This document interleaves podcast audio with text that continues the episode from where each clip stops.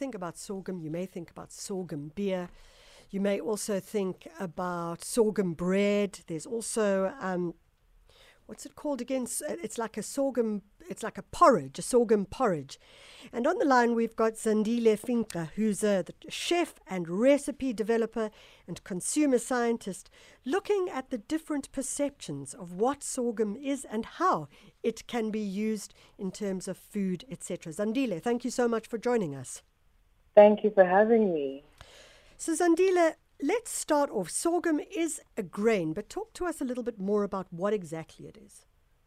So sorghum is an indigenous grain to um, southern Africa. Yep. It is a grain that is gluten-free, low GI, and um, it's quite resilient in terms of you know drought and um, you know water and things like that.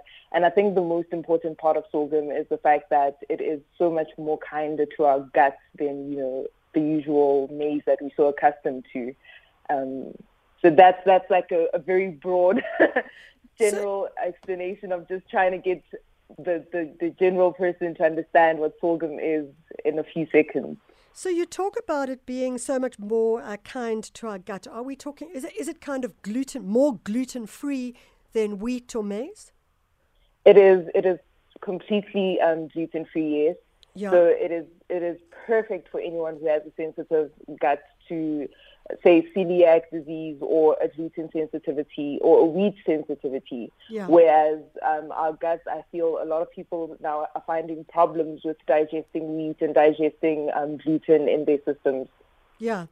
So, Zandile, if we think about the uses of sorghum, I mean, the the initial one is that we just think of it in terms of a large pot of beer, but there are lots of other uses as well. Bread, we can make bread out of it. Talk to us about the different different types of, um, I suppose, foods that one can cook with sorghum. So, in the larger sense, commercially, it's used mostly for animal feed, which is where one of my problems comes in. Yeah. Um, and it's also, you know, everyone knows it as mabele ating, which we use to make porridge or yes. to make um, pap. Yeah. And then we also have the sorghum used for traditional beer. Yeah. But then I found that, you know, there's the grain, which you can use in salads. The same way you'd cook couscous or quinoa, you just cook the sorghum grain and you can have it in salad. Yeah. Then we also have the sorghum flour, which can make breads, which muffins, cookies anything you basically make with flour, you can just substitute with um, sorghum to um, get the benefits of sorghum. So I'm, I'm, I'm, I mean, I'm listening to you and I'm thinking, how is it possible that we've never like gone and used it as much as you are currently using it now? There's a very strong misconception about sorghum. Um, there. For example, a lot of people associate it as, you know, South Africa has a category of foods that we we link to poverty foods, inverted um, commas, and it's very, it, it feels, it feels um, disingenuous to associate it with such impoverishment when it is one of the most nutritious grains we have. Mm. Um, and it's also indigenous to us, and we, we consume maize, which isn't indigenous to us, a bit more than sorghum. Yeah. Um, and we highlight maize a bit more. So it feels also a bit, um, I feel, I, I, I find it a problem that the maize that is most, the grain that is most um, indigenous to us doesn't get as much commercial use as, as you'd say. Um, yeah. Yeah. And yeah, so not a lot of the, the commercial sites use it. If you go to a retailer now and ask them for sorghum, half of the retailers don't have um, any in stock. Okay, so we're going to get to that point in a moment, like okay. as in where do we find it?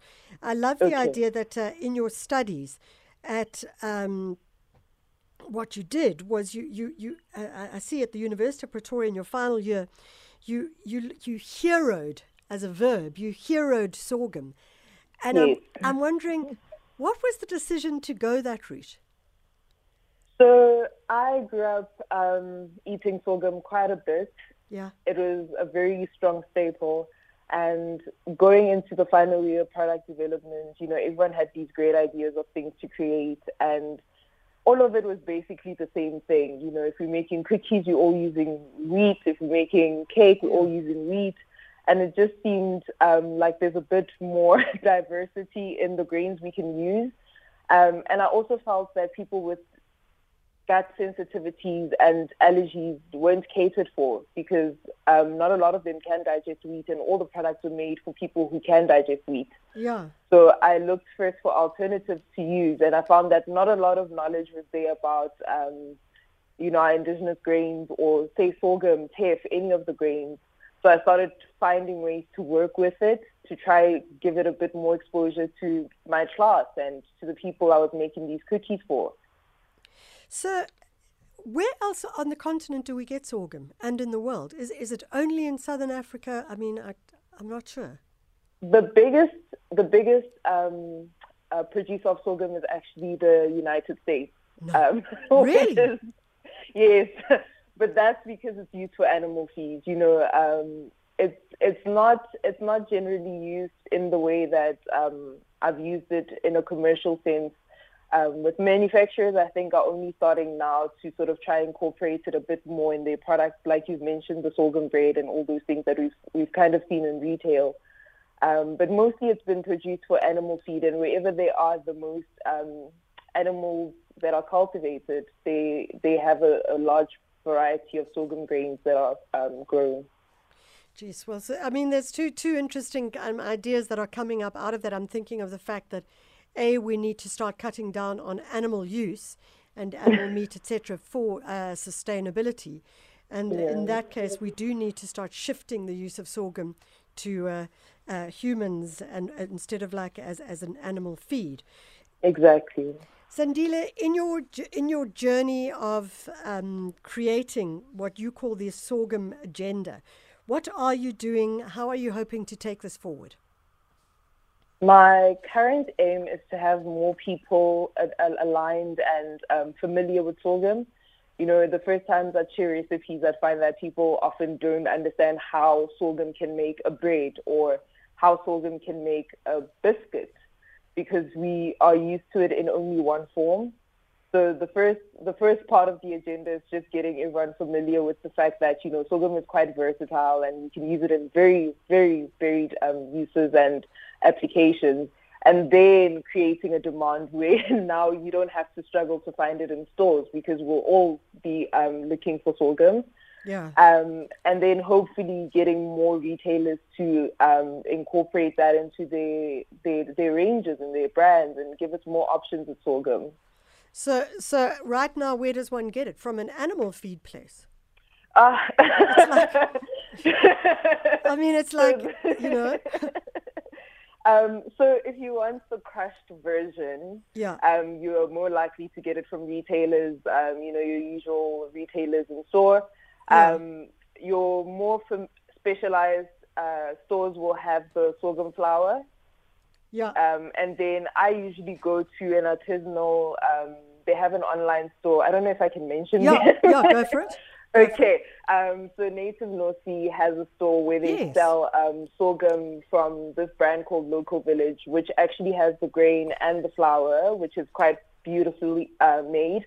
And um, I think it's great because they also use local farmers and local um, villages to cultivate the sorghum. So it's not even just about you know, creating food with it. It's also about sustaining the local economy. and it. of course, Native Nosi has wonderful. Uh, their honey story is just possibly one of the best in the country.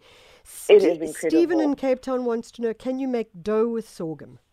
Yes, yes, Stephen. Um, I've made sorghum bread. So um, the thing with sorghum is the grain is a, has a different water. Um, level than your usual wheat flour so obviously needs a bit more moisture Okay. But you can you can make a dough from sorghum. Zandile, if people are interested and they want to find out more about the sorghum agenda, how do they get hold of yes. you? So you can find me on Instagram um, at queen underscore F I N X A.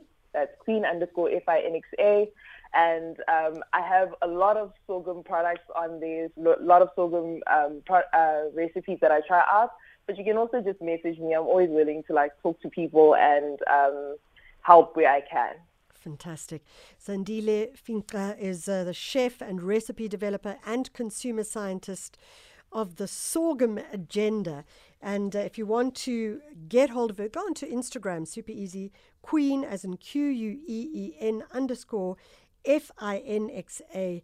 And uh, you can ask her questions there as well and find out where it's possible to get uh, sorghum. And as she says, also go online and look up native Nosi, and you might be able to find some of the product there as well.